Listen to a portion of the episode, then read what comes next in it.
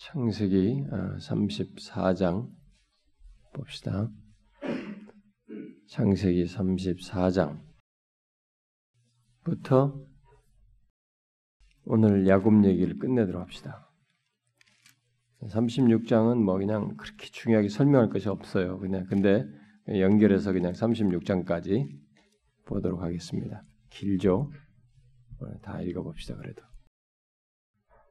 워낙 성경 안 읽는 사람은 이때를 위해서는 세 장을 한번 일일 분량이라도 읽어볼 수 있도록. 자, 34장부터 36장까지 한 절씩 교도합시다. 레아가 야곱에게 낳은 딸 디나가 그 땅의 딸들을 보러 나갔더니 히위 족속 중 하몰의 아들 그 땅의 주장 세겜이 그를 보고 끌어들여 강간하여 욕되게 하고 그 마음이 깊이 야곱의 딸 디나에게 연연하여 하며 그 소녀를 사랑하여 그의 마음을 말로 위로하고 그의 아버지 하몰에게 청하여 이르되 이 소녀를 내 아내로 얻게 하여 주소서 하였더라. 야곱이 그 딸 디나를 그가 더럽혔다 함을 들었으나 자기 아들들이 들에서 목축함으로 그들이 돌아오기까지 잠잠하였고 세겜의 아버지 하몰은 야곱에게 말하러 왔습니다. 야곱의 아들들은 들에서 이를 듣고 돌아와서 그들을 모두가 근심하고 심히 노하였으니 이는 세겜이 야곱의 딸을 강간하여 이스라엘에게 부끄러운 일 곧 행하지 못할 일을 행하였습니다라. 아무리 그들에게 이르되 내 아들 세겜이 마음으로 너희 딸을 연연하여 하니 원하건대 그를 세겜에게 주어 아내로 삼기 너희가 우리와 통혼하여 너희 딸을 우리에게 주며 우리 딸을 너희가 데려가고 너희가 우리와 함께 거주하되 땅이 너희 앞에 있으니 여기 머물러 매매하며 여기서 기업을 얻으라 하고 세겜도 디나의 아버지와 그의 남자 형제들에게 이르되 나로 너희에게 은혜를 입게 하라. 너희가 내게 말하는 것은 내가 다 주리니 이 소녀만 내게 주어 아내가 되게 하라. 아무리 큰 혼수와 예물을 정할지라도 너희가 내게 말한 대로 줄 야곱의 아들들이 세임과 그의 아버지 함몰에게 속에 대답하였으니 이는 세겜이 그 누이 디나를 더럽혔습니다. 야곱의 아들들이 그들에게 말하되 우리는 그리하지 못하겠노라 할례 받지 아니한 사람에게 우리 누이를 줄 수 없는 이는 우리의 수치가 됩니다. 그런즉 이같이 하면 너희에게 허락하리라 만일 너희 중에 남자가 다 할례를 받고 우리 같이 되면 우리 딸을 너희에게 주며 너희 딸을 우리와 함께 거주하여 한 민족이 되려니와 음, 너희가 만일 우리 말을 듣지 않냐고 할례를 받지 않냐면 우리는 곧 우리 딸을 데리고 가리라. 그들의 말을 하물과 그의 아들의 책임이 좋게 여김. 이 손이 그 일을 행하기를 지체하지 아니하였으니 그가 야곱의 딸을 사랑함이며 그는 그의 아버지 집에서 가장 존귀하였더라. 하물과 그의 아들의 책임이 그들의 성문에 이르러 그의 성읍 사람들에게 말하여 이르되 이 사람들은 우리와 침묵하고 이 땅은 넓어 그들을 용납할 만하니 그들이 여기서 거주하며 매매하게 하고 우리가 그들의 딸들을 아내로 데려오고 우리 딸들도 그들에게 주자. 그러나 우리 중에 모든 남자가 그들이 할례를 받음 같이 할례를 받아야 그 사람들이 우리와 함께 거주하여 한 민족이 되기를 허락할 것이. 그러면 그들의 가축과 재산과 그들의 모든 짐승이 우리의 소유가 되지 않겠느냐. 다만 그들의 말대로 하자. 그러면 그들이 우리와 함께 거주하리라. 성문으로 출입하는 모든 자가 사물과 그의 아들 세김의 말을 듣고 성문으로 출입하는 그 모든 남자가 할례를 받은 제3일에 아직 그들이 아파할 때 야곱의 두 아들 디나의 오라버니 시몬과 레위가 각기 칼을 가지고 가서 몰래 그 성읍을 기습하여 그 모든 남자를 죽이고 갈로 하물과 그의 아들 세겜을 죽이고 디나를 세겜의 집에서 데려 야곱의 여러 아들이 그 시체 있는 성읍으로 가서 노력하였으니 이는 그들이 그들의 아, 누이를 더럽힌 까닭이라. 그들이 양과 소와 나귀와 그 성읍에 있는 것과 들에 있는 것과 그들의 모든 재물을 빼앗으며 그들의 자녀와 그들의 아내들을 사로잡고 집 속의 물건을 다 노략한지라. 야곱이 시므온과 레위에게 이르되 너희가 내게 화를 끼쳐 나로 하여금 이 땅의 주민 곧 가나안 족속과 브리스 족속에게 악취를 내게 하였도다. 나는 수가 적은즉 그들이 모여 나를 치고 나를 죽이리니 그러면 나와 내 집이 멸망하리라. 그들이 이르되 그가 우리 누이를 창녀같이 대우함이 옳으니이까 하나님이 야곱에게 이르시되 일어나 베들로 올라가서 거기서 자주하여 내가 내 형제스의 낯을 피하려고 도망하던 때 내게 나타났던 하나님께 거기서 대단을 쌓아라 야곱이 이에 자기 집안 사람과 자기와 함께한 모든 자에게 이르되 너희 중에 있는 이방 신상들을 버리고 자신을 정결하게 하고 너희들의 의복을 바꾸어 입으라. 우리가 일어나 베델로 올라가자. 내 환란에 내 응답하시며 내가 가는 길에서 나와 함께 하신 하나님께 내가 거기서 재단을 쌓으려 하노라 하며 그들이 자기 손에 있는 모든 이방 신상들과 자기 귀에 있는 귀고리들을 야곱에게 주는지라 야곱이 그것들을 세겜 근처 상수리 나무 아래에 묻고 그들이 떠났으나 하나님이 그 사면 고울들로 크게 두려워하게 하셨습니다. 야곱의 아들들을 추격하는 자가 없었다. 야곱과 그와 함께한 모든 사람이 가나안 땅 루스 곧 베델에 이르고 그가 거기서 재단을 쌓고 그곳을 엘베델이라 일렀으 이는 그의 형이 낯을 피할 때에 하나님이 거기서 그에게 나타나셨어. 리브가의 유모 드보라가 죽음에 그들 그를 베델 아래에 있는 상수리 나무 밑에 장사하고 그 나무 이름을 알롯바굿이라 불렀더라. 우리 빛단 아람에서 돌아오매 하나님이 자기 집 야곱에게 나타나사 그에게 복을 주시고 하나님이 그에게 이르시되 내 이름이 야곱이지만은 내 이름을 다시는 야곱이라 부르지 않겠고 이스라엘이 내 이름이 되리라 하시고 그가 그의 이름을 이스라엘이라 부르시고 하나님이 그에게 이르시되 나는 전능한 하나님이라 생육하며 번성한 한 백성과 백성의 종이 네 위에서 나오고 왕들이 내 허리에서 나오고 내가 아브라함과 이삭에게 준 땅을 네게 주고 내가 네 후손에게도 그 땅을 주리라 하시고 하나님이 그와 말씀하시던 곳에서 그를 떠나 올라가시 야곱의 하나님이 자기와 말씀하시던 곳에 기둥 곧 돌 기둥을 세우어 그 위에 전제물을 붓고 또 그 위에 기름을 붓고 하나님이 자기와 말씀하시던 곳의 이름을 베델이라 부르 그들이 베델에게 길을 떠나 에브라스에 이르기까지 얼마간 거리를 둔 곳에서 라헬이 해산하게 되어 심히 고생하여. 가난 산을 지음에 산파가 그에게 이르되 두려워하지 말라. 지금 네가 등 남아 있느니라 그가 죽게 되어 그의 혼이 떠나려 할 때 아들의 이름을 베논이라 불렀으니 그의 아버지는 그를 베냐민이라 불렀더라. 야곱이 라헬의 묘에 비를 세웠더니 지금까지 라헬의 묘비라 일컫더라. 이스라엘이 각시 길을 떠나 마여들 망대를 지나 장막을 졌. 이스라엘이 그 땅에 거주할 때 루벤이 가서 그 아버지의 첫 비라와 동침하며 이스라엘이 이를 들었더라. 야곱의 아들들이 열둘이라. 야곱의 아들들은 열둘이라는 내가 읽어야 돼. 여러분들은 23절 읽어야죠. 음, 라헬의 아들들은 요셉과 베냐민이며 라헬의 여종 비라의 아들들은 단과 나 레아의 여종 실바의 아들들은 갓과 아세리니 이들은 야곱의 아들들이요 봤던 아람에서 그에게 낳은 자더라. 음.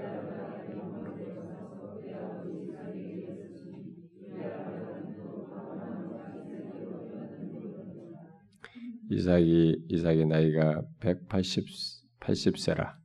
이삭이 나이가 많고 늙어 기운이 다 죽어 자기 열조에 돌아가. 에서와 야곱이 그를 왕사했더라. 에서 곧 에돔의 족보는 이러하니라. 에서가 가난 여인 중에 해쪽 속 엘론의 딸 아다와 히위 족 속의 시부온 딸 올라미 말해 자기 아내를 맞이하고 또 이스마엘의 딸 느바요의 누이 바스맛을 맞이하였더니 아들은 엘리바스에서 에스를 낳았고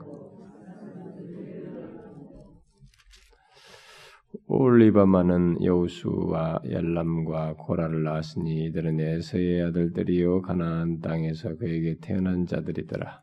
에서가 자기 아내들과 자기 자녀들과 자기 집의 모든 사람과 자기의 가축과 자기의 모든 집수 자기가 가나안 땅에서 모은 모든 재물을 이끌고 그의 동생 야곱을 떠나 다른 곳으로 두 사람의 소유가 풍부하여 함께 거주할 수 없음이라라. 그들이 거주하는 땅이 그들의 가축으로 말미암아 그들을 용납할 수 없었더라. 이에서 곧 에돔이 세일산에 거주 세일산에 있는 에돔 족속의 조상 에서의 족보는 이러하고 그 자손의 이름은 이러하니라. 에서의 아내 아다의 아들은 엘리바스 에서의 아내 바스만 아들은 루엘이 엘리바스의 아들들은 대만과 오말과 스보와 가담과 그나스요 에서의 아들 엘리바스의 접팀나는 아말렉과 엘리바스의 나스 이들은 에서의 아내 아다의 작수 로엘의 아들들은 나핫과 세라와 삼마와 미산이 이들은 에서의 아내 바스맛의 자손이며 시본의 자녀나 아들의 딸 에서 올리마의 아들 그가 여우수와 엘람과 고를 에서에서 에서의 자손 중 족장은 이러하니라 에서의 장자 엘리바스의 자손으로는 데만 족장, 오말 족장, 스보 족장, 그나스 족장과 고라 족장과 가담 족장, 아말렉 족장이니 이들은 에돔 땅에 있는 엘리바스의 족장이니 이들은 아다의 자손 에서의 아들 루벤의 자손으로는 나핫 족장, 세라 족장, 삼마 족장, 미사 족장이니 이들은 에돔 땅에 있는 르우엘의 족장들이요. 이들은 에서의 아내 바스맛의 자손이며 에서의 아내는 오올리마바의 아들들은 여우스 족장, 열람 족장, 고라 족장이 이들은 하나의 딸이요. 에서의 아내는 오올리마바의 말미암아 나온 족장. 에서 곧 에돔의 자손으로서 족장된 자들은 이러했더라. 그 땅의 주민 호리 족속 세일의 자손들과 디손과 에셀과 디산이니 이들은 에돔 땅에 있는 세일의 자손 중 호리 족속의 족장들이요 와단의 자손은 호리의 로단과 누이십니다. 수발의 자녀는 열론과 마나핫과 에벌과 스보와 오남이요 스보의 자녀는 아야와 아나와 이아나는 아버지의 스모의 나귀를 칠 때 광야에서 온천을 발견 아나의 자녀는 디손과 오홀리바만이 아, 오홀리바만은 아나의 딸이며 그의 자녀는 햄단과 에스반과 이단과 그라 에셀의 자녀는 빌한과 사이완과 아간이요. 디산의 자녀는 우스와 아란이 오리 족속의 족장들은 곧 로단 족장, 소발 족장, 시부원 족장, 아나 족장, 디선 족장, 에셀 족장, 디산 족장 이들은 그들의 족장에 따라 세일 땅에 있는 호리 족 속의 족장 이스라엘 자손을 다스리는 왕이 있기 전에 에돔 땅을 다스리던 왕들은 이러하니라. 월의 아들 벨라가 에돔의 왕이 되었으니 그 도성의 이름은 딘나. 벨라가 죽고 보스라 사람 세라의 아들 요밥이 그를 대신하여 왕이 되었고 요밥이 죽고 대만 족 속의 땅에 후삼이 그를 대신하여 후삼이 죽고 부다스의 아들 곧 모압들에서 미디안 족속의 친 하다시 그를 대신하여 왕이 되었으니 그 도성 이름은 아비시며 하다시 죽고 마스벨의 삼나가 그를 대신하여 왕이 삼나가 죽고 유브라데 강변 루오봇의 사울이 그를 대신하여 왕이 되었고 사울이 죽고 악볼의 아들 바알이 그를 대신하여 왕이 악볼의 아들 바알 하나니 죽고 하달이 그를 대신하여 왕이 되었으니 그 도성 이름은 바우며 그의 아내 이름은 무헤다벨이니 마드렛의 딸이요 메사합의 손녀더라. 에색에서 나온 족장들의 이름은 그 족족들과 거처와 이름을 따라 나는 이라니 딥나 족장, 알와 족장, 에데 족장, 올리바마 족장, 엘라 족장, 비논 족장, 그라스 족장, 대만 족장, 밉살 족장, 다 같이 읍시다. 막디엘 족장, 이람 족장인 이들은 그 구역과 거처를 따른 에돔 족장들은 에돔 족속의 조상은 에서다. 참 이름 많죠. 어, 밉살 족장도 있네. 자 오늘 많은 내용 많은 내용을 어, 전체 흐름에서 이걸 다루려고 합니다. 음.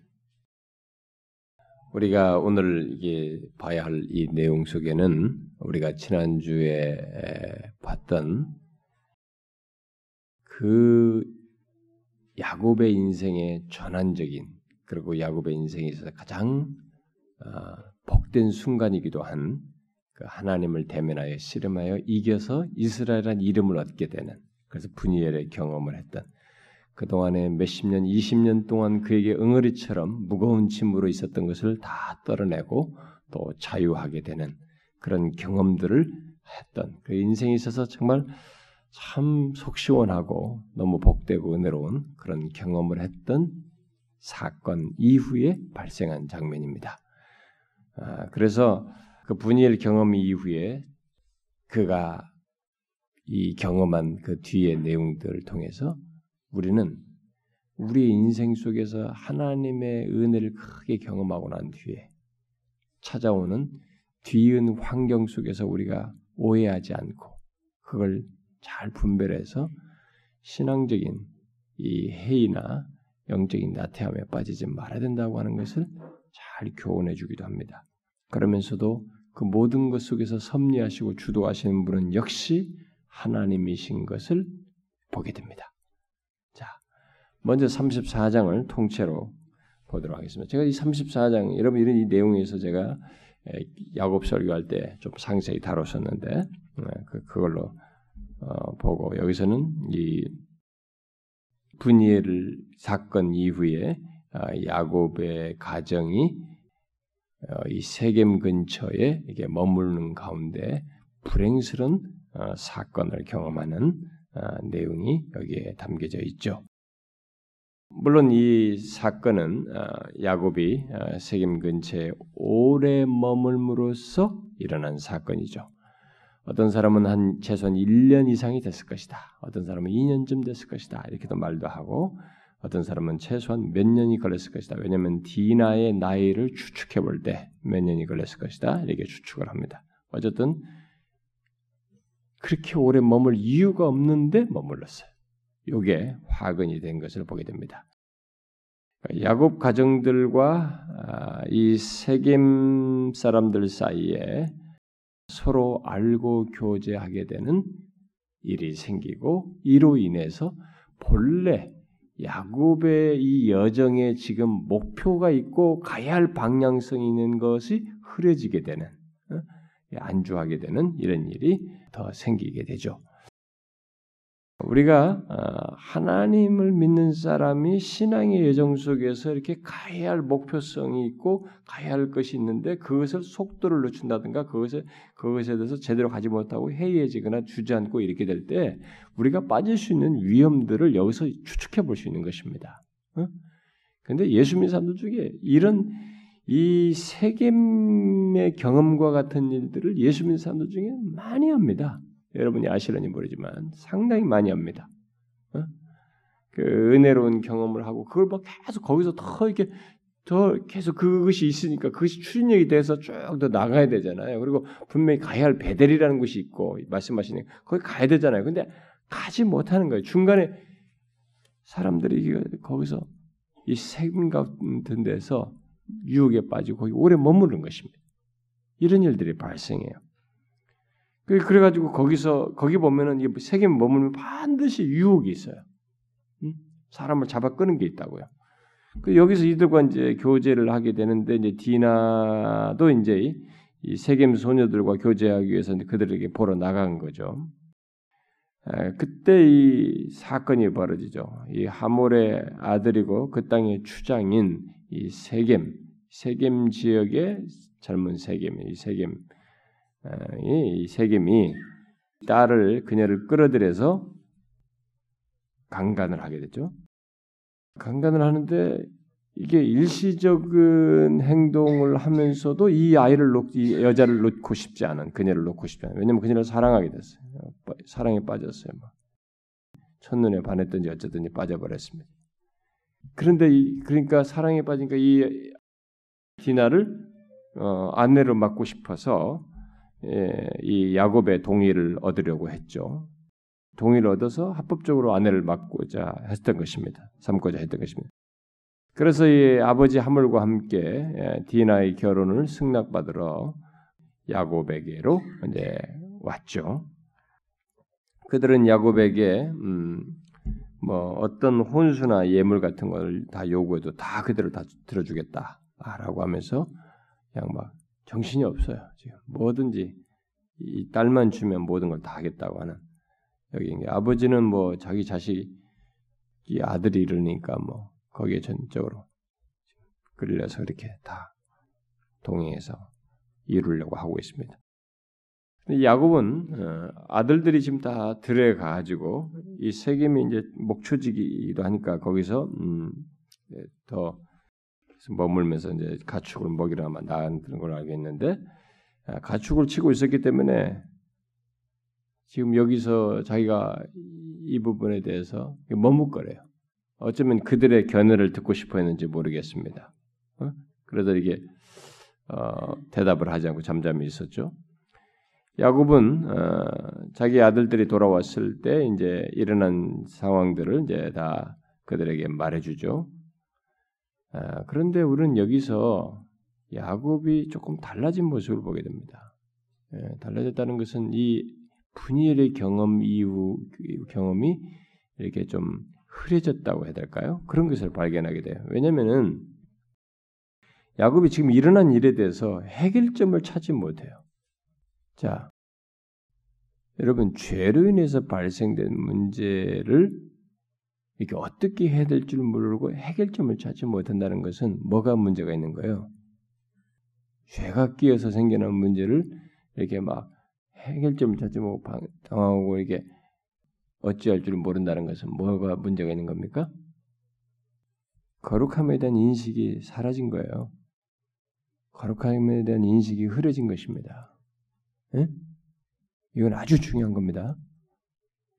그래서 하나님이 여기서부터 이 사건들을 통해 이 이것부터 하나님의 거룩하심을 드러낸 일을 야곱에게 하시는 거예요. 그러니까 인생 속에서 그 사건들을 통해서 하나님을 배우는 거죠. 사실 배우는 건데 야곱의 입장에서는 배우게 된 경험입니다만은 우리가 이제 여기서 이제 이런 사실을 이런 이런 내용들을 통해서 이제 배워야 하는 것입니다. 왜 죄로 인해서 생겨난 일들인데 지금 여기서 최고의 지금 헤드란 말이에요. 그 족장이고 이제 모든 리더십을 가지고 있는 그리고 하나님의 언약을 에 대한 그 언약의 그걸 소유한 사람이고 언약의 후손이고 그다음에 그것을 다 하나님을 만나서 또 그런까지 다 경험하고 이제 자기의 전환도 왔고 이런 것이 다 있게 됐어요. 그래서 자기가 죄를 다 거기서 덜어놓고 자기를 인정하면서 그런 것을 후련하게 돼서 이스라엘 이름도 없고 온 사람이에요. 근데 여기에 뭐 오래 머물면서 이게 흐려진 것이 거룩에 대한 이게 여러분은 아셔야 됩니다. 우리가 아무리 한때 하나님에 대한 인식이 뭐 탁월하고 뭐 했어도 우리가 그 거룩함에 대한 이해가 또는 센스라고 해도 되겠습니다. 거기에 대한 영적인 예민함과 감각이 무뎌질 수 있어요. 그러면은 분명히 쉽게 이전 같았으면 판단할 수 있는 상황을 판단을 못해 해결점을 못 찾는 당황하는 거예요. 이게 신자예요, 여러분. 신자는 다른 것 없어요. 예수 믿지 않는 사람과 다른 게 이겁니다. 거룩함에 대한 센스를 가지고 산다는 거죠. 그러니까 아닌 것들을 쫙쫙쫙 본다는 거예요. 그래서 갈 길을 너무 섬세하게 보고 간다는 것입니다. 근데 예수를 모르는 사람들은 거룩함이나 센스가 없거든요. 그런 게 중요하지 않아요. 그러니까 그냥 본능대로 자기들 오라 찍찍찍찍하는 그러니까 좌충우돌 하는 거예요. 이게 어떤 결과를 가져올지 그런 모르고 막 가버리는 거예요. 근데 우리는 거룩함이나 센스를 탁탁 본다는 거예요. 그래서 아 하나님이 거룩함의 센스는 거룩하신 하나님이 중심에 두는 것이죠. 결국은 그분의 속성을 따라 사는 것이니까. 그러니까 이게 문제가 없는 거예요. 분별이 잘 되니까. 이게 이게 둔해지면 어떻게 됩니까? 이게 격차가 세상 사람들과 비슷해 보이는 모습으로 자꾸 드러나기 시작하는 거지. 둔해져요. 분별을 못합니다. 그래서 여러분들도 잘 보시면 우리 여러분들 경험 세계에서 잘 보시면 여러분들이 죄를 죄로 여기지도 않고 막 이전에는 예민했던 것도 막 성질 다 드러내고 성질 다 드러내서도 뭐 하나도 가책도 없고 막 음성 높아지고 막 본성 다 드러낼 때 여러분들 보셔야 됩니다. 그 상태는 거룩함에 대한 예민함이 사라져 있어요. 이유가 뭔지를 체크하셔야 됩니다. 생활이 편안해서든 하나님에 대한 이해가 어떻든 간에 둔해진 것입니다. 거룩함에 대한 예민함이. 마치 세겜 생활의 편안. 이게 그러니까 평지에 온 거예요. 목초지에 딱 오니까 이제 여기서 잠깐 짐승 먹이려고 했는데 쫙쫙쫙 몇 년을 묵은 겁니다. 여기서 어? 최소한 2년 이상, 1년 이상 묵어서 몇 년, 보통 일반적으로 말하는 몇 년을 묵은 거예요. 그 편안한 것에 쫙 안주한 것이지. 여러분 착각하면 안 됩니다. 이때 이것 때문에 거룩함에 대한 예민함이 사라진 거예요. 그 분별을 못하는 그 사이에 사람은요 몇 개월만 지나도 둔감해서 못할 수 있습니다. 요즘 어떤 우리는 흔한 말로는 기도가 없어서 둔감 둔감해졌다. 영적으로 이런 말을 많이 씁니다만 뭐 그것도 한 내용에 포함시킬 수 있습니다. 하나님과의 관계가 예민해지지 않고 둔감해졌으니까 그런 일도 생기겠죠. 어쨌든 죄로 인한 이런 것들에 대한 이, 이 둔감해졌다 이게 분별을 못한다.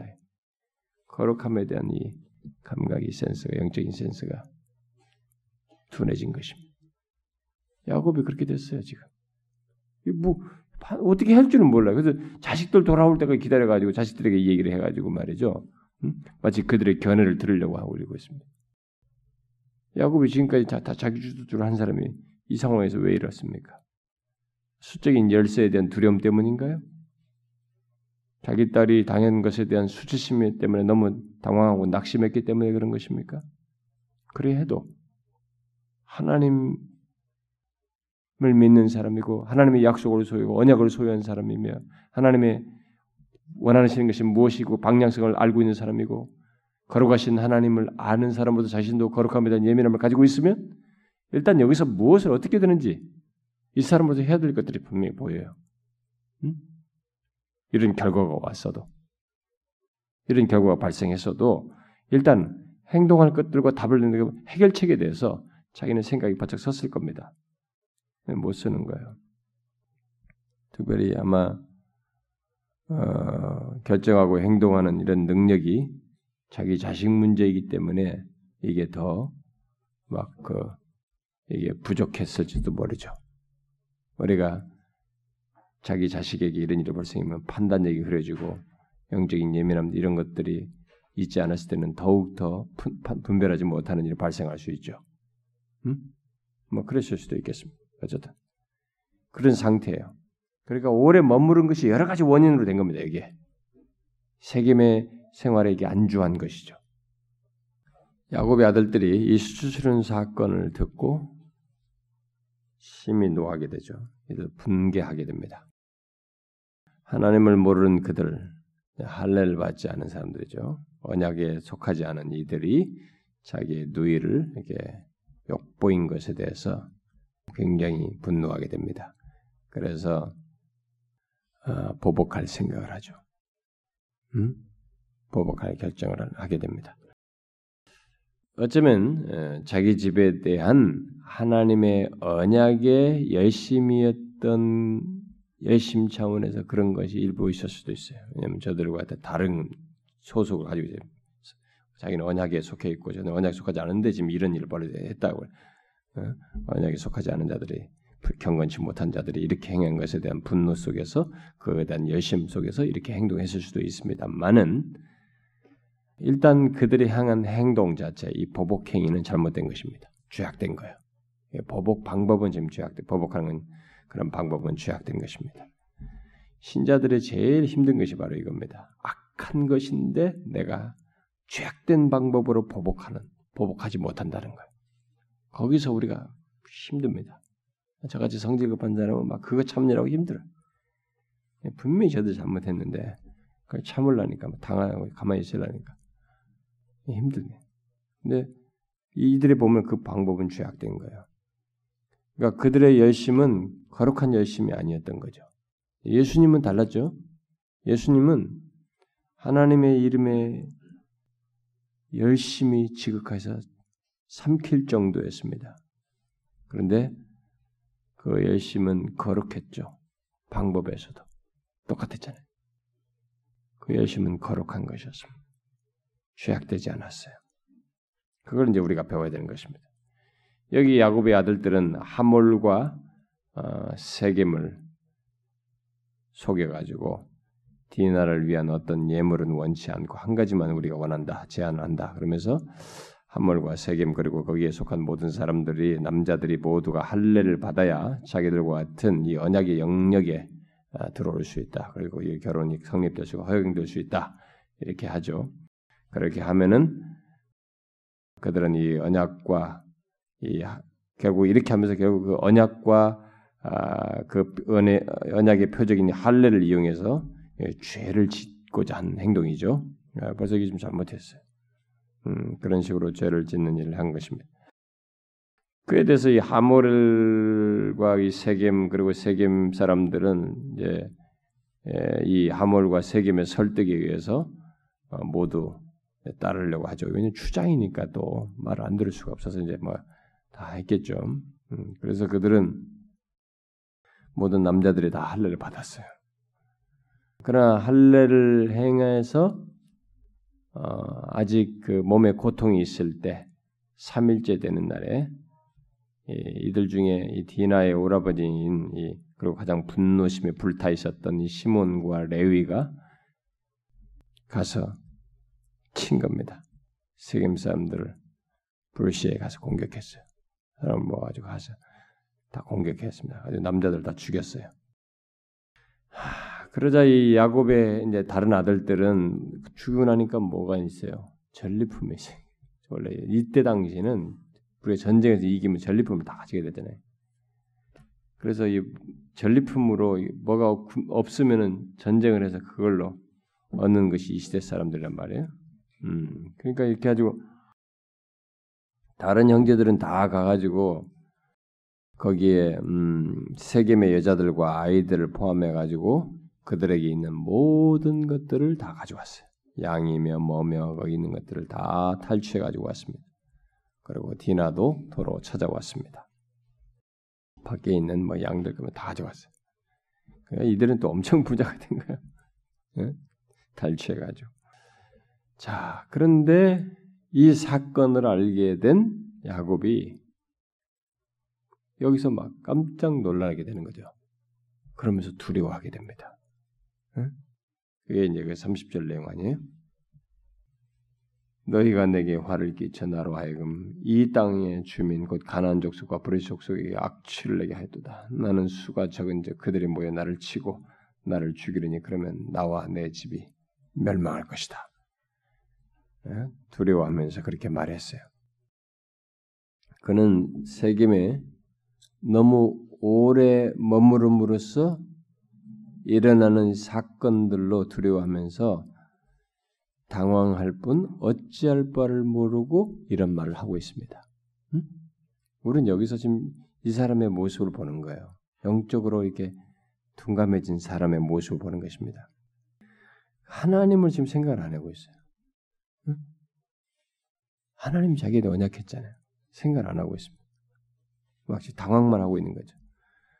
그런 아들들의 배신 행위 속에서 어, 자신의 과거 모습을 보았는지도 모릅니다. 음? 이들에게서 어쨌든 좌절감과 능력 부족을 느끼면서 모두 가난한 사람들이 자기를 치고 결국 자기 집을 다 멸망할 것을 두려워해요. 그러나 하나님께서는 야곱의 아들들의 이 배신 행위를 통해서 야곱으로 하여금 뭐예요? 그곳을 떠나도록 섭리하시는 거예요. 안 떠나고 있잖아. 야곱이 가만히 있었으면 계속 있었을 것지 몰라요. 좀 믿고. 몇 년 더 있었을지도 모른다, 우리는. 이 사건이 있고 나서야 생각하는 거지. 그거 보세요. 우리가 얼마나 어리석습니까? 그러니까 야곱은 이러기 전에 스스로 그리 했어야 돼. 어? 사실은. 그런 거볼 때 우리 인간이 얼마나 어리석은지 몰라요. 꼭 이런 일을 경험하고 나서야 아, 내가 베델에 올라가야 돼. 그러셨구나. 하나님과 그분의 말씀을 다시 생각하는 얼마나 우리들이 어리석어요. 결국 하나님께서는 야곱의 자손들이 구별될 수 있도록 돌보시는 겁니다. 이 가운데서 비록 야곱에게는 참 힘든 경험이지만 하나님께서는 이 모든 일을 통해서 야곱에게 자신의 거룩함을 나타내시는 거예요. 지금 야곱은 그 센스가 좀 상실됐네. 이 거룩함을 나타내시고 결국 거룩한 구별을 하기를 원하시는 것을 보이시는 거죠. 아, 우리가 지금 잘못하고 있다. 이것을 통해서 떠나야 하는 것, 거룩한 구별을 해야 되는 하나님이 그런 하나님이시라는 것, 그걸 원하신다고 하는 것을 생각하게 하는 거예요. 그걸 나타내시는 거죠. 그래서 이 경험에서 디나 사건을 통해서부터 지금 이 사람은 둔해졌지만은 계속 하나님이 거룩하시다는 것, 하나님은 거룩을 원하신다는 것을 이 계속 이 사람에게 알게 하시고 깨닫게 하시고 이 사람에게 그걸 이제 어, 소유하도록 그 길을 가도록 가르치는 장면이에요. 이게 마지막 장면이 이 경험 세계가 지금 기록된 내용 중에서 자 그런 가운데서 이제 35장 우리가 1절부터 5절 이게 이제 우리가 흔히 사건 이후에 분열 사건 이후에 이 야곱에게 있어서 아주 중요한 또 다른 경험이죠. 하나님께서 야곱에게 평안 가운데 있게 하지 않으신 것이 그가 베델로 올라가기로 약속한 서원한 것을 이행하지 않았기 때문이라고 하는 것을 우리는 여기서 볼 수가 있습니다. 그래서 하나님께서 나타나셔서 바로 그 사건 이후에 베델로 올라가라고 말씀하시거든. 그러니까 야곱을 지금 계속 세겜이 푸른 초장에서 참 좋단 말이에요. 아, 이 양들도 잘 크고 여기서 좀 릴렉스하니 왜냐면 그동안 너무 긴장했는데 그 에서 사건으로 다 긴장도 풀어졌고 그러니까 여기서 참 좀 쉬려고 있으려고 그러는데 어, 계속 편하니까 계속 머물고 머물고 머물렀단 말이에요. 근데 여러분 사람이요 편안하면요 그냥 어제와 오늘 사이의 차이를 별로 못 두고 그다음 그다음 하루 그다음 하루 이렇게 하면서 시간을 잡아 먹어요. 그러면서 현재 안주를 하게 됩니다. 거기서 크게 변화를 안 주고 싶어요. 굳이 힘들다고 하는 것, 조금 힘들만하다는 것에 대해서 모험을 안 하고 싶은 그런 마음이 들기 쉽습니다. 하나님께서 야곱의 편한 가운데 그냥 있게 하지 않습니다. 왜? 서원한 것을 이행하지 않고 있고 원래 가라고 한 대로 가지 않고 있거든. 그걸 위해서 지금까지 인도하셨고 막으셨고 라반도 다 해결해주고 이렇게 인도하시고 분야 경험도 하고 다 이렇게 됐는데 여기서 안 가고 있는 거야.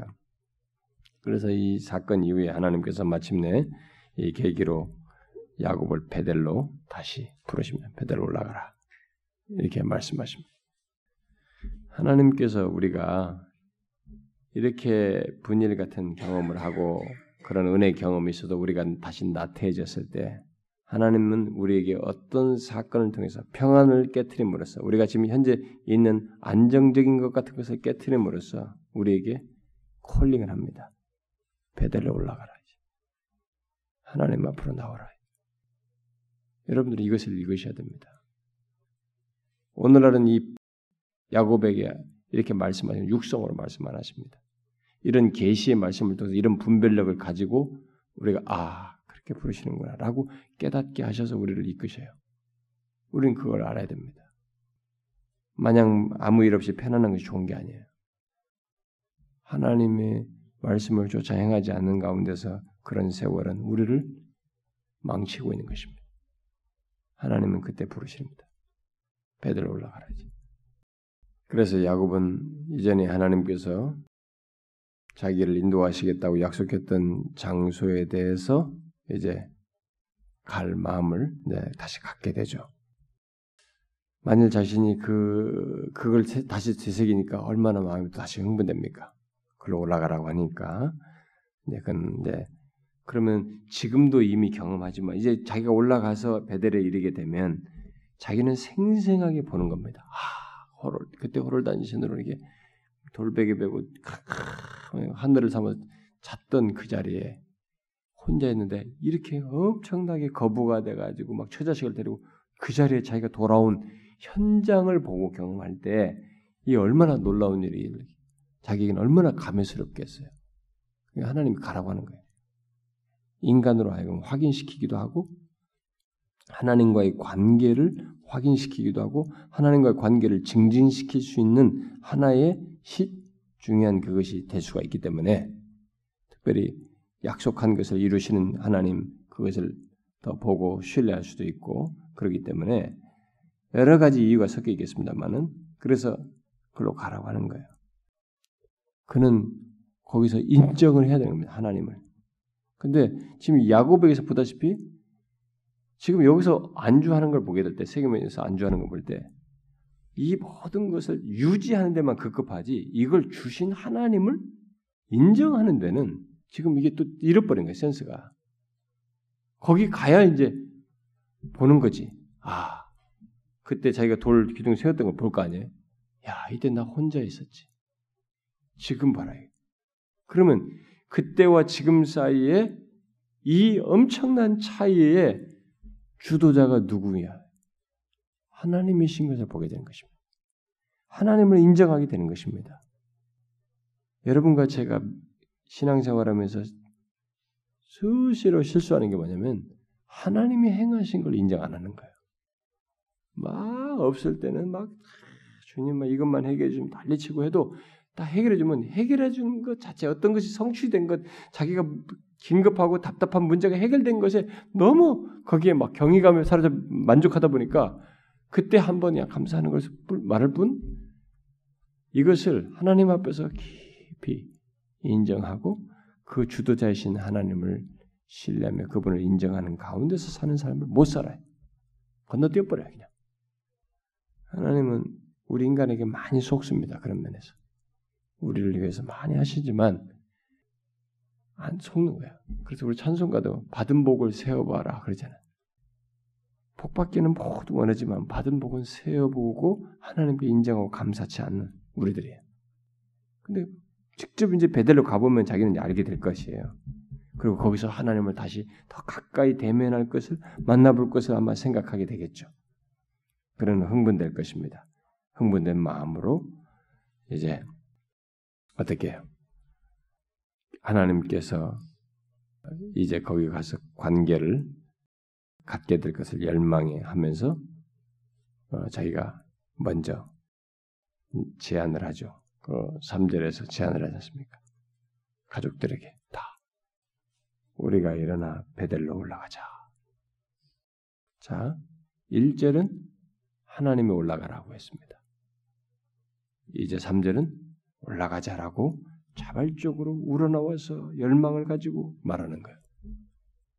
모든 신앙의 경험 속에서 여러분들은 그렇게 하셔야 됩니다. 우리가 하나님의 말씀을 듣습니다. 여러분 하나님께서 뭐 이렇게 말씀하셨어요. 너희는 이렇게 하라. 여호와를 힘써 알라. 뭘 어쩌라. 이게 성경 말씀을 듣습니다. 하나님 말씀은. 그게 1절이에요. 근데 어떤 사람들은 거기서 끝나버려요. 올라가라. 듣고 끝나는 거예요. 어떤 사람들은 이게 아, 뭐 당연하지. 3절로 가지 당연하지. 여러분 그렇게 생각하지 마세요. 이 뒤에 하는 행동들을 다 보시면 그 철저성 같은 걸 보면은 1절과 3절 사이는 얼마든지 갭이 있을 수 있어요. 인간 속에는.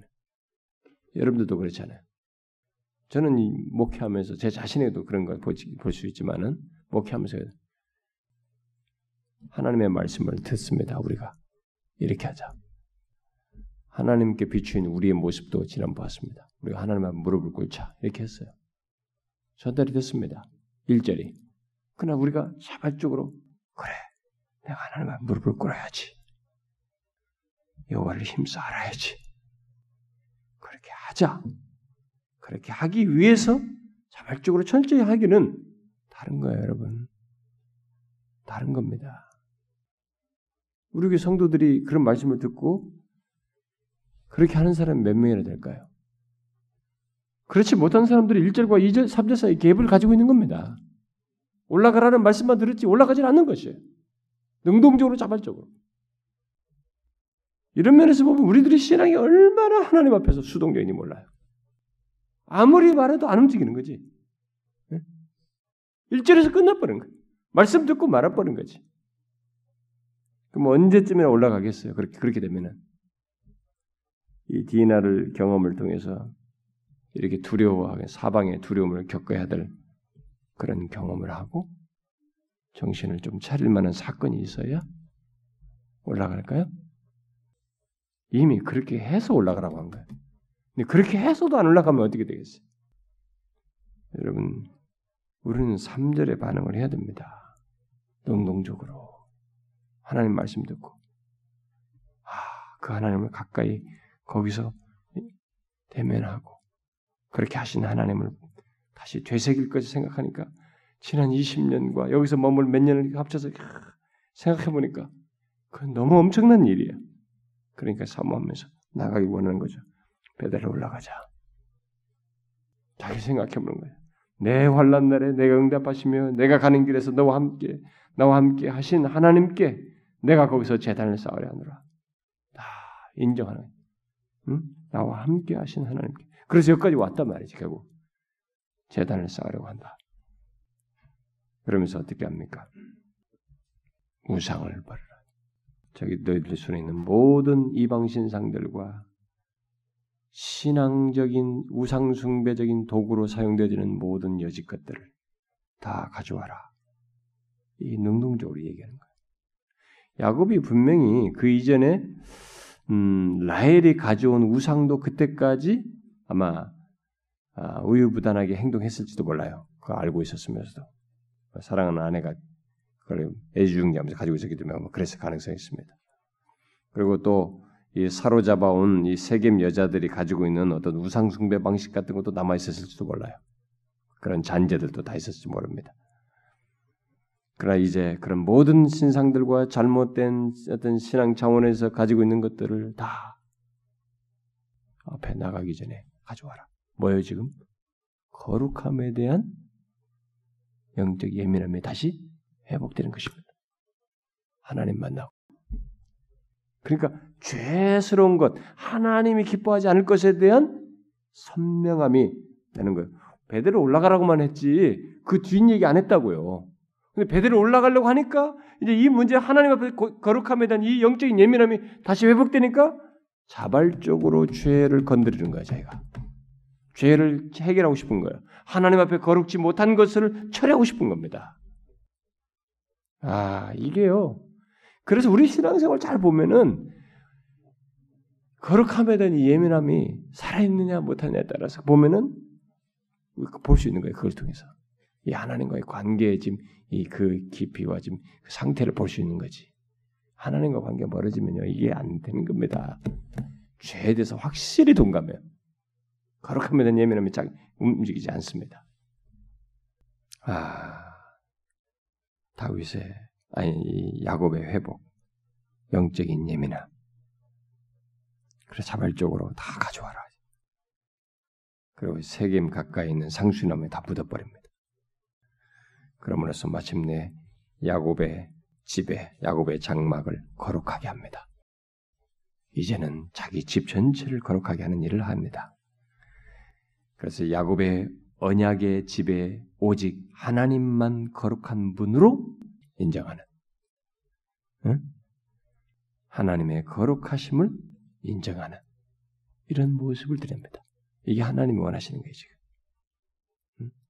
그걸 그러니까 결국은 옛날에는 이런 것이 없었으나 하나님을 알고 나서부터는 이게 도덕적인 삶이 어? 이런 거룩함에 대한 회복이 하나님을 아는 자에게는 반드시 뒤따르고 있는 거예요. 오늘날 기독교가 이 거룩함을 도덕적으로 무너진 것은 하나님을 알지 못하기 때문이고 하나님을 알므로써 이 거룩함이 없다는 거예요. 거룩함에 대한 예민함이 신자들에게 교회에 없다는 것입니다.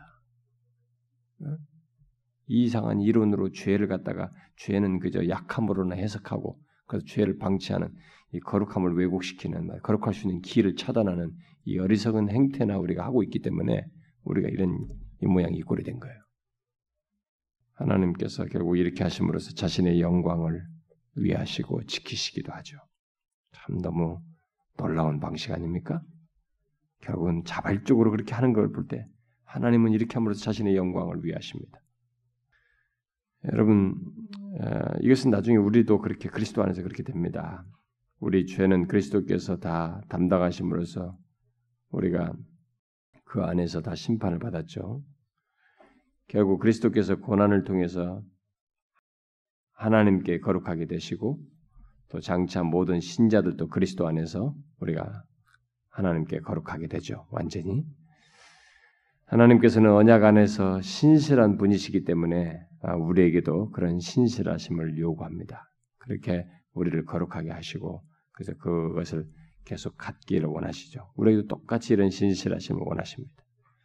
우리는 이 사실을 여기서 배워야 됩니다. 우리도 영적인 이 거룩함에 대한 예민함을 하나님 구속받고 죄 사함 받은 자로서 가지고 있어야 돼요. 자, 그다음에 뒤에 이 35장 6절부터 15절을 보게 되면 베델에 하나님께서 올라오라는데 올라갔을 때 거기서 하나님 나타나시는 거 보게 되죠. 야곱이 베델에서 어, 여호와를 예배할 단을 쌓고 서원을 다 이루었을 때 하나님께서 어떻게 했어요? 야곱이 그 기대감을 거기 왔는데 다시 그에게 나타나셨어요. 그리고 그를 축복하십니다. 여러분 잘 생각해 보세요. 야곱은 자기 잔머리 굴리고 막 그러다 도망가다가 뭐가 있는지도 모르고 뭐 하나님 어떤 것도 아직 생각 모르고 가다가 거기서 잠자다가 졸고 하나님 거기 뵈고 근데 근데 하나님이 거기서 나타나셔가지고 내가 너를 지켜줄 것이다, 너를 보호해줄 것이야, 너 돌아오고 다 하셨단 말이에요. 그 봐요. 근데 여기 다시 돌아와서 돌아온 그에게 또 나타나셔서 또 축복하셔요. 하나님은 뭐가 미쳤다고? 이 말썽꾸러기 같은 이 사람을 데려다가 이렇게 하면서 돌아왔다고 또 축복하시고 거기서 떠날 때 거기 있는 자도 축복하시고 이게 뭐세요? 하나님의 열심의 열심. 제가 그 야곱 시리즈 뒤틀린 인생을 위한 하나님의 열심으로 얘기했는데 하나님의 엄청난 열심이에요. 자기 백성을 향해. 아, 놀랍습니다. 여기 돌아와서 만나시고 축복하시는 거 보세요. 그리고 바뀐 그의 이름도 확고히 하시죠. 음? 이스라엘이라 할 것이다고. 이 여기 이 자리 돌아온 자리에서 네 이름에 걸맞 이스라엘 이름에 걸맞는 자로 인정하시는 말씀을 하시죠. 드디어 근데 사실 이 사람이 죄가 있을 때는 죄를 품고 있고 죄악된 그런 거룩지 못한 이런 모습을 갖고 있을 때는 이스라엘답지가 않은 거예요, 사실은. 지금 그걸 다 회개하고 여기 와서 이렇게 돌아오니까 이스라엘 것이다. 너 이스라엘을 부르고 이렇게 막 굳이 뭐 이스라엘 이미 말씀 한번 해주셨는데도 여기서 막 마치 이제 다시는 그 야곱을 부르는 이스라엘을 거야지단 말 인정해 주는 거죠. 어? 그러니까 그리스도인 다운 것은요 거룩함이 있어야 돼요. 어? 이스라엘 다운 모습은 진짜 이스라엘은 야곱이 아니고 진짜 이스라엘은 거룩함이 있어야 되는 거라고. 오늘날도 그리스도인 다우려면 다른 거 없어요. 거룩하신 하나님. 그분이 내게 있는 거예요. 그래서 내가 거룩한 것입니다. 네? 거룩함이 있어야 되는 거예요. 마침내 야곱은 실제 진짜 이스라엘이 여겨지고 이스라엘이라고 이스라엘 된 거죠. 이스라엘로 여겨지고 있습니다. 인정되고 있습니다. 하나님께서 이렇게 하나님께서 이렇게 역사하심으로 그와 야곱 사이에 있던 죄가 제거된 것을 우리는 보게 됩니다. 음? 이런 것을 통해서 아 진짜 죄가 제거됐구나라는 것을 보게 돼요. 또 하나님께서는 야곱에게 준 어, 아브람과 이삭의 축복을 여기서 새롭게 하죠. 음, 그 11절과 12절에서 하나님이 그에게 있을 때 나는 전능한 하나님이라 이건 아브람에게 말씀하셨을 때도 똑같이 하셨죠. 생육하고 번성하라 한 백성과 예? 백성의 총회가 내게서 나오고 왕들이 내 허리에서 나오리라. 내가 아브라함과 이삭에게 준 땅을 내게 주고 내가 내 후손에게도 그 땅을 주리라. 이렇게 말씀하셔. 하나님의 이러한 계시는 야곱에게 굉장히 놀라운 것입니다. 왜냐하면 언약의 확실성을 이 언약의 확실성은 전적으로 자신의 신실함에 근거하고 있다는 사실을 이렇게 증거해 준 거거든. 내가 이렇게 반드시 한다. 야 할아버지, 야 아버지, 한데 그대로 한다. 그러니까 이 언약의 확실함은 전적으로 하나님 자신의 신실함에 근거해 있다는 것을 다시 한번 분명하게 말씀하시면서 나타내고 있는 것입니다. 그러니까 이것을 야곱은 여기 왔기 때문에 진짜 그렇구나. 하나님의 신실하시면 천적으로 달려있구나라는 것을 확인한 순간이기 때문에 지금 이 말씀은 아멘인 거예요, 정말. 진짜로 그렇게 택해서 너무 확고히 믿을 수 있는 얘기예요. 그 순간에 그런 얘기를 하시는 거예요, 하나님. 얼마나 놀랍습니까? 그러니까 하나님 편에서 이렇게 하시는 거 보면은 아, 진짜 이렇게 반복하면서 또 이렇게 막 이 순간에 또 이렇게 하시고 치밀하고 배려가 깊으시고 너무 인간의 약함을 다 알아서 너무 디테일하게 적지적절하게 말씀하시고 마음의 확고함을 세워주시는 이런 하나님의 모습을 보게 되는 것입니다. 놀랄 수밖에 없습니다.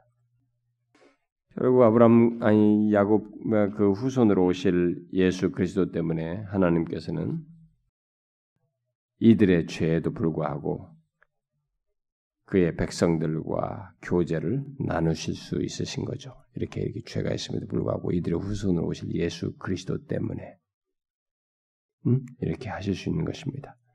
하나님께서는 몇 번이고 자기의 은혜로서 그러한 죄들을 이길 수 있는 것입니다. 예수 그리스도 때문에. 여러분 구약에 있는 이 백성들의 죄를 어떻게 있는데 하나님께서 그들에게 은혜를 줄 수 있느냐? 바로 그리스도 때문에 그래요. 그런데 여러분 우리가 이 내용의 흐름 속에서 좀 약간 특이한 13절이 나오죠. 13절이 뭐 특이할 것까지 없는데 약간 우리가 주목할 만한 내용이에요. 그에 보면은 하나님이 이렇게 쫙 말씀하셨잖아요. 그럼 뭐 됐는데 말씀 하나님이 그와 말씀하신 곳에서 그를 떠나 올라가시는지라 이렇게 묘사를 하고 있습니다. 이 용어가 마치 하나님께서 떠나시는 것처럼 떠나 올라가시는 것처럼 주는 뉘앙스예요. 그 표현이. 단순히 지금까지 뭐 나타나셨다가 뭐 있어도 그냥 이런 표현을 굳이 안 쓴단 말이에요. 응? 나타나셨다고 막 말씀하시고 떠나 올라가시고 뭐 이런 표현이 굳이 안 쓰는데 여기서 지금 이런 표현이 나와요. 이게 뭘까요? 하나님께서 야곱에게 떠나 올라가신 뒤에 오랫동안 나타나지 않으셔요. 자, 우리는 앞으로 오늘 야곱 얘기를 끝내고 요셉 부분으로 넘어가게 됩니다만 여러분은 제가 미리 말한 잠깐 힌트를 드립니다만 요셉에게는 하나님이 야곱처럼 안 나타나요. 성경에 지금 중요한 족장으로 이어져 나오거든요. 여기 성경 기록에 보면 사들을 위해서 나오는 족장으로 특별히 요셉의 주 얘기, 요셉 얘기예요. 나머지 부분 다른 아들들이 있는데 요셉 얘기로 다 나온다고.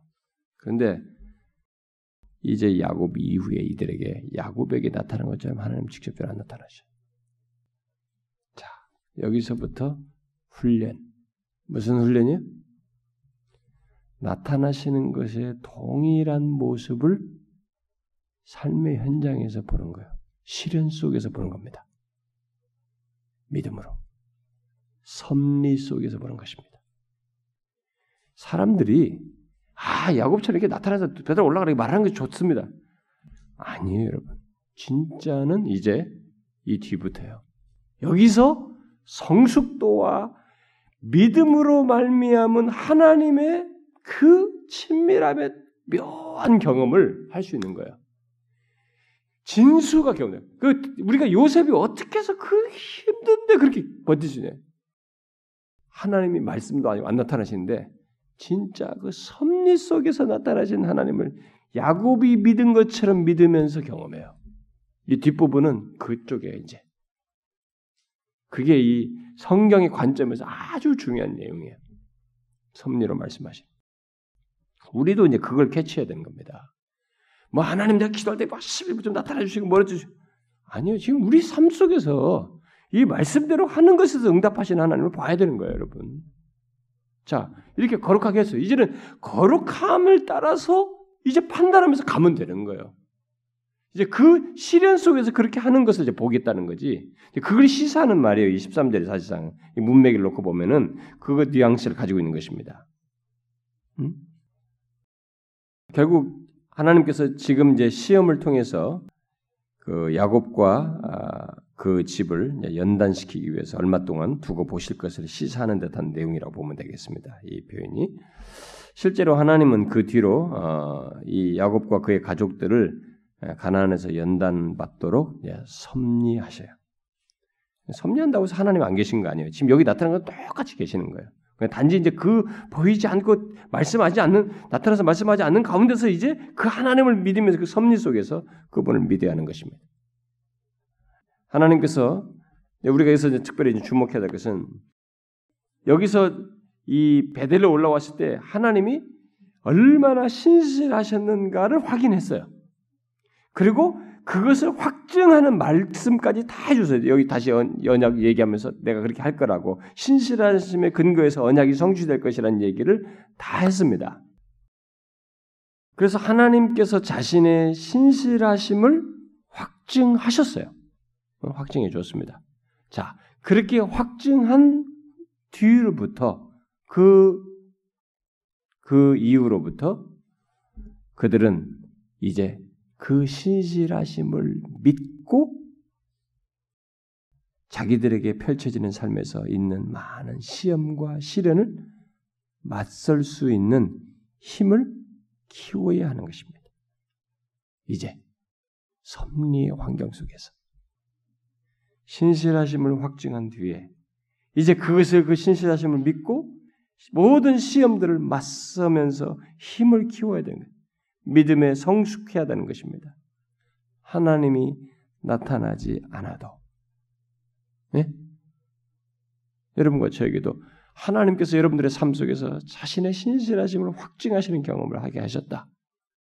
지금까지 살아오면서 그렇게 해오셨을 때. 그것은 그것을 믿고 계속 모든 시험 속에서도 연단받으면서 맞서는 성숙해 나가는 그런 삶을 살라고 하시는 것입니다. 야곱은 하나님의 말씀을 듣고 그곳에서 그 언약을 새롭게 하죠. 여기서 보면은 그래서 기념돌 기둥을 세우고 그 위에 전제물과 기름을 부었습니다. 그렇게 해서 그 기둥은 하나님과 야곱 사이에 언약에 대한 증거가 되게 되죠. 그리고 야곱에게 거룩한 장소로 예, 남게 되죠. 자, 뒤에 16절부터 29절을 보면 이제 진짜 그 시련을 이제 겪는 거죠. 그 하나님의 신실하심을 믿고 여전히 거룩함에 대한 그 기준과 그 감각을 예민함, 영적 예민함을 가지고 상황들을 헤쳐 나가야 되는 그 경험을 하게 됩니다. 짧은 내용이에요. 사건 한 두 개 정도밖에 안 나오지만은 우리는 그것에서 그걸 보게 됩니다. 자, 야곱은 베델에서 아버지 이삭이 살았던 마무레로 여정으로 옮깁니다. 이쪽으로. 이게 아버지로 가는 거예요. 응? 그의 어머니 리브가는 이미 죽었어요. 응? 어, 너무 안타깝죠? 어, 근데 야곱은 이전에도 아마 여기, 여기 와가지고 가나안에 들어와서 아마 아버지를 방문한 적이 있었, 있었, 있었을 거예요, 아마. 그랬었겠지만은 아직 모든 가족을 데리고 이삭을 만나러 간 적은 없었던 것을 보여주고 여기서 이제 처음 그 행동을 하는 것입니다. 그 모든 집이 이삭에게 가서 상속받아야 했던 이런 그 언약의 축복 아래 온 가족이 들어가게 됩니다. 이런 행동이 베델에서 그래서 베델에서 만무레로 옮기는 거예요. 음? 이것은 다 결국 어, 하나님이 거룩하시다는 것을 깨달음으로써 행동하는 것들이에요. 이런 게 다. 거룩함을 드리는 것이. 언약 아래 그 가정 안에 좀 들어가는 것이니까. 언약의 축복 아래 다 들어가는 것이. 자신들이 그 아버지와 약속한 어, 자기에게 말해줬던, 말해줬던 그 언약을 상속하는 어? 상속받아야 했던 언약의 축복으로 들어가는 것이기 때문에 그런데 이 마무레로 가는 도중에 하나님께서 야곱을 연단하시죠. 음, 곧 라헬이 죽습니다. 라헬이 죽는데 자기가 그 제일 사랑하는 아내예요 지금. 음? 그 동정도 많이 가요. 자식도 많이 못 낳고 음? 하나 낳았어요. 근데 여기서 둘째 아들을 낳습니다. 그리고 게다가 낳고 죽어요. 그녀는 죽으면서 그 아이의 이름을 마지막 호흡이 끝나지면서 슬픔의 아들이라는 이름의 뜻으로서 베논이라고 얘기했어요. 그 아들이 태어난 것은 언약에 따른 언약에 따른 것이었어요. 12지파의 아들이니까.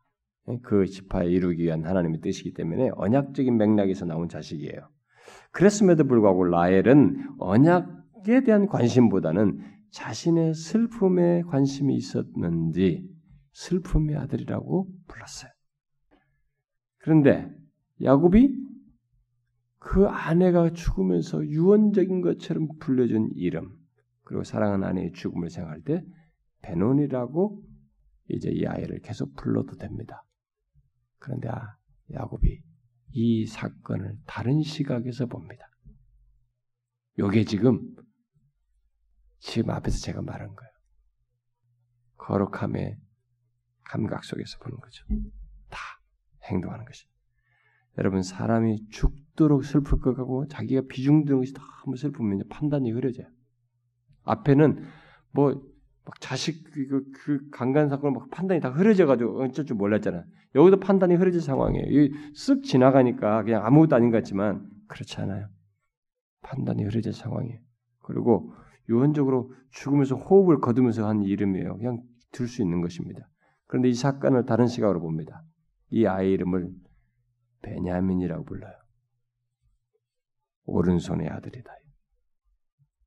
다른 쪽으로 부릅니다. 슬프지만 다른 쪽으로 보는 거예요. 이 이름을 통해서 야곱은 이제 열두 명의 아들들 주신 하나님을 인해서 결국 기쁨을 표시하는 겁니다. 그런 이름으로. 그러나 사랑하는 자를 잃은 슬픔은 그에게 고통스러웠음이 분명해요. 그러나 이 상황을 그는 이 거룩하신 하나님 그분과 함께 만물에로 가는 이 여정을 꼭 멈추지 않습니다. 계속해 나가죠.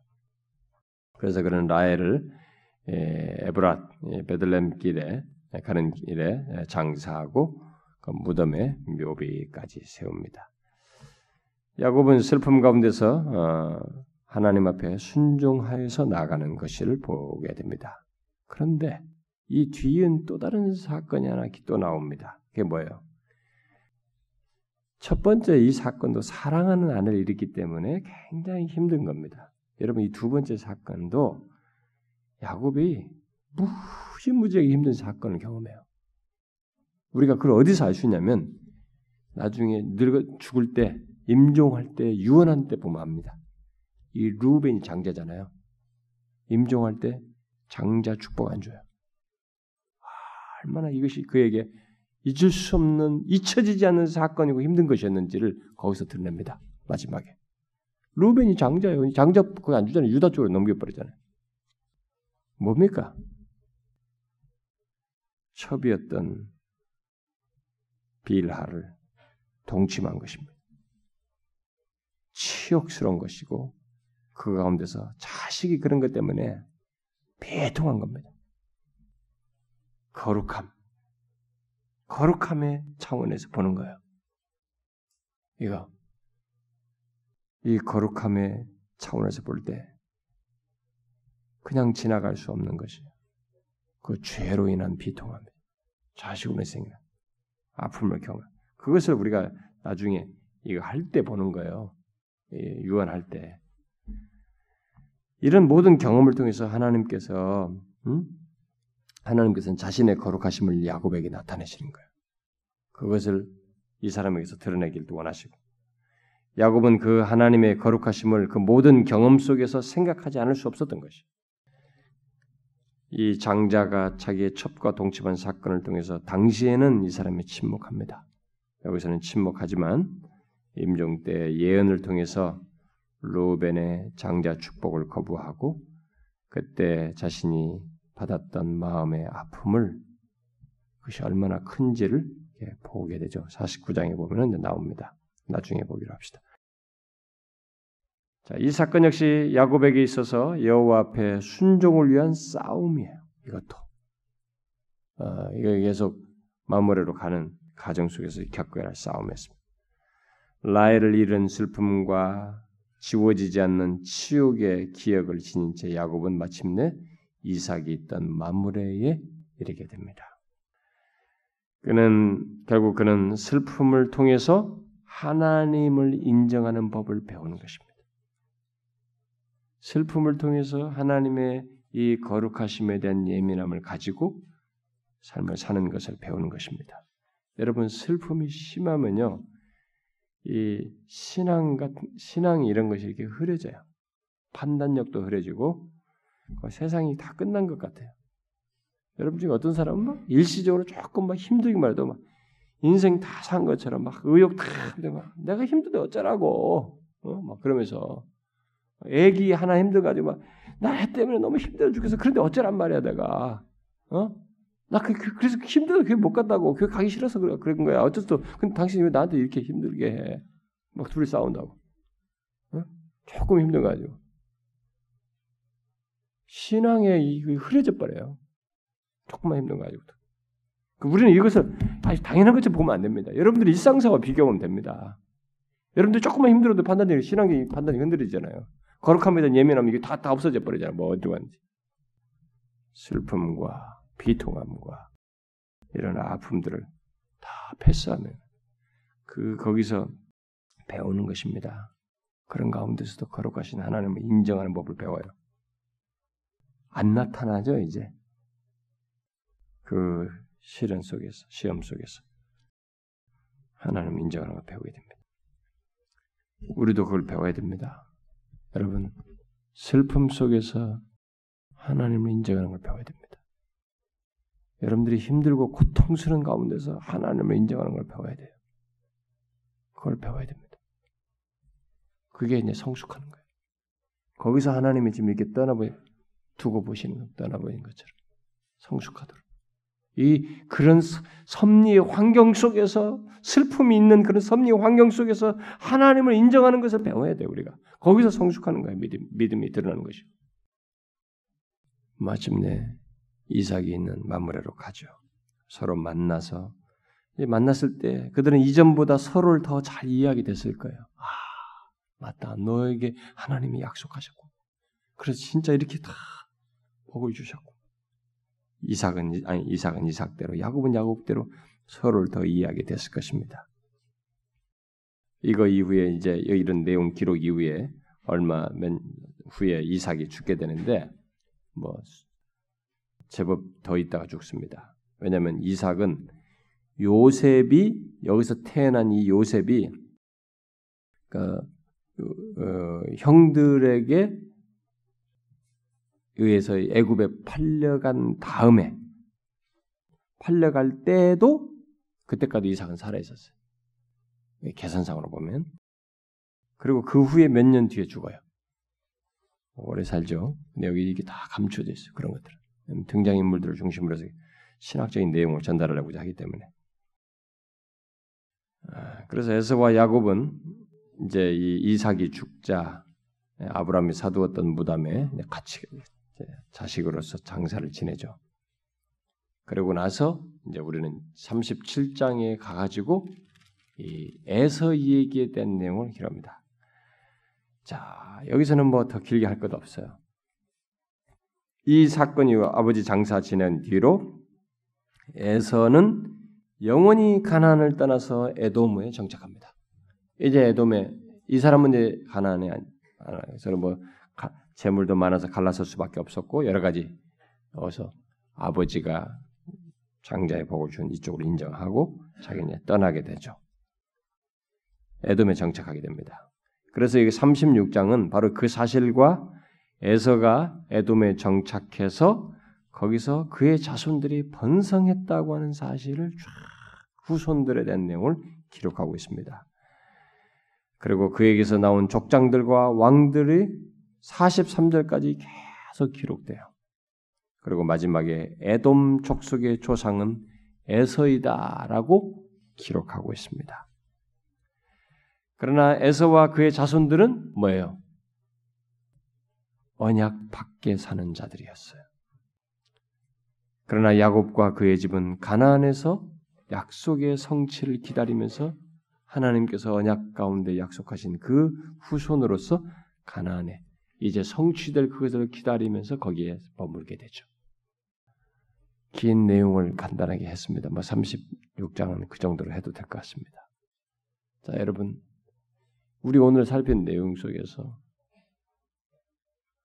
이게 분일 경험 이후에 하나님을 알고 난 뒤에 또 하나님을 만나고 난 뒤에 하나님에 대한 은혜를 크게 경험한 뒤에 우리에게 평안이 찾아와요. 그때 사람들이 착각합니다. 아, 하나님이 진짜 뭐 이렇게 하시니까 나한테 이렇게 삶도 평안해지고 복도 주시고 이렇게 평안히 주셨구나.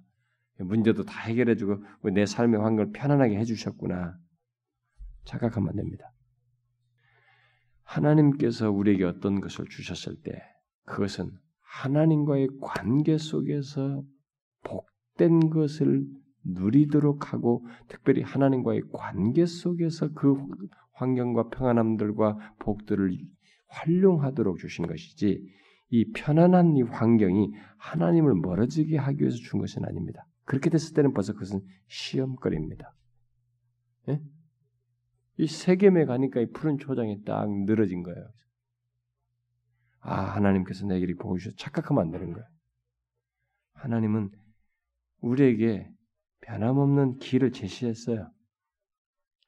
그 모든 것은 그 그렇게 말씀하신 하나님과의 관계 속에서 상황을 판단하고 그 편안함도 유, 활용하고 그것도 누릴 수 있고 모든 것을 다 그래야지 그 안에서이지 하나님께서 나에게 이렇게 만나시고 나서 이렇게 주셨구나 이게 마음껏 누리자고 하면서 퍼져 있으면 안 되는 것입니다. 많은 경우 우리가 그런 것에 속아가지고 영적인 해이함에 빠져요. 여러분 우리 교회가 하나님께서 뭐 편안케 문제 갖고 다 편안할 때 우리 착각하면 안 됩니다. 그러다 우리 영적인 해이에 빠질 수 있어요.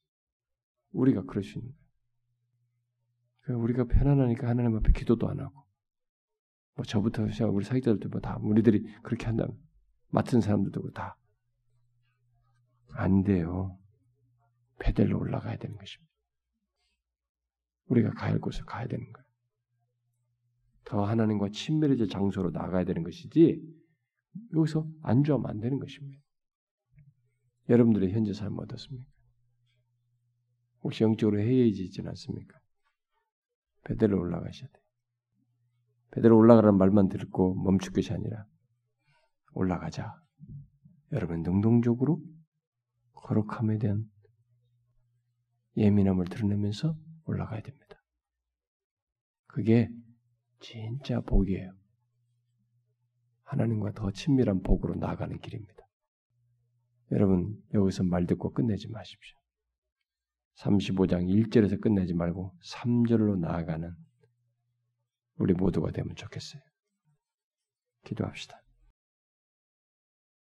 하나님 아버지, 감사합니다.